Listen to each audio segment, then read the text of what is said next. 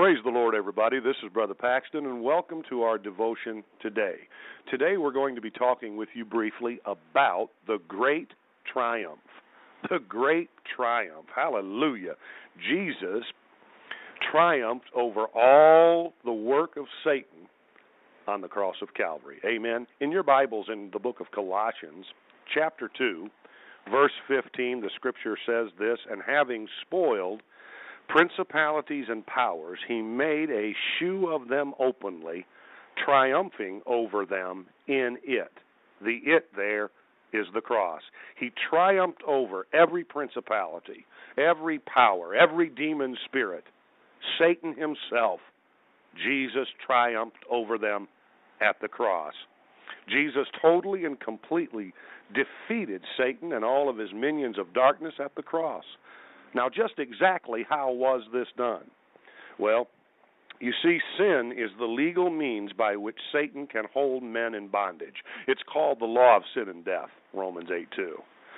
Satan has a legal right, a right given to him by God to do what he is doing as it regards holding men captive because man has sinned. What is sin?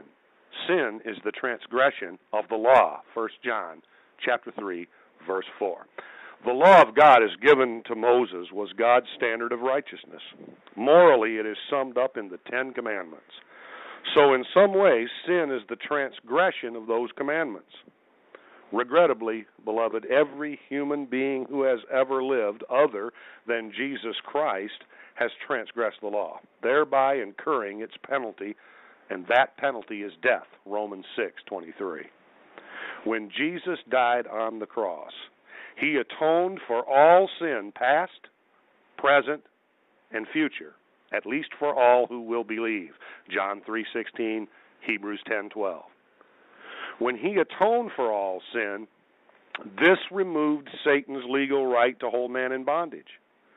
Satan's right, quote unquote, was sin.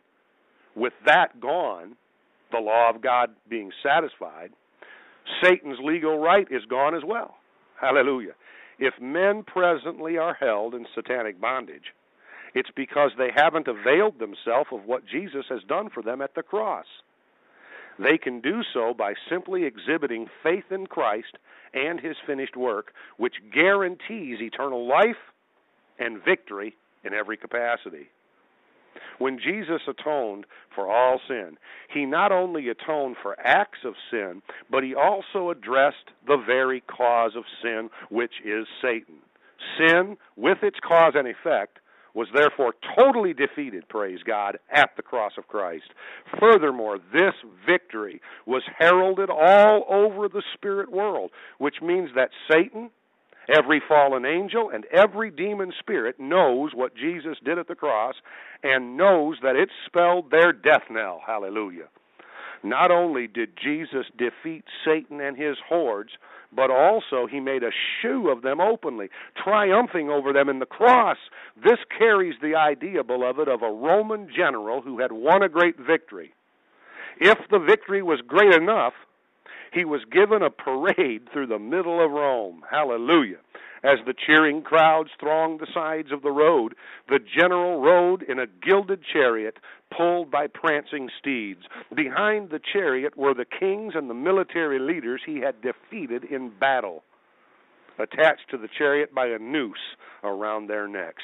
In humiliation, they stumbled as defeated foes while the people of Rome cheered.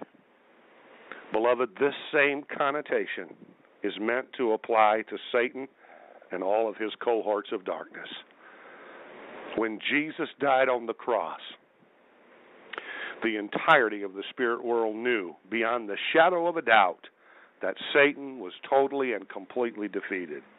His defeat was totally humiliating, meaning he was defeated in every capacity. All sin was atoned leaving him with no legal right to hold one single person in bondage, provided that person will exhibit faith in Christ and his finished work upon the cross. The answer is the cross, even as the Word of God repeatedly says. Israel of old was told to look at the brazen serpent upon the pole and thereby live. poor, sinful, wicked man is likewise told to simply look at Christ and what he did at the cross. If they will believe in their hearts, they are instantly and wondrously saved. Romans 10, 9 and 10. And likewise, if a believer, one who is saved already, will look upon Christ and what he did at the cross, his finished work there, you can be instantly set free from every bondage of hell that tries to hold you captive. Praise God. It's the cross. It's not man's laws that will set you free. It's not man's religious shibboleths that will set you free. It's not you or I making rules and adding them on to the people that will set people free. It's simple faith in what Jesus did at the cross of Calvary. And that will set us free by the mighty power of God. Amen. Heavenly Father, thank you for this moment today with your people. Father God, take these few words, simple as they are, and drive them to our hearts, Lord, as mighty arrows of deliverance today. Set us free by the power of Jesus Christ, we pray. And oh God, we thank you for the blood today. In Jesus' name, amen and amen.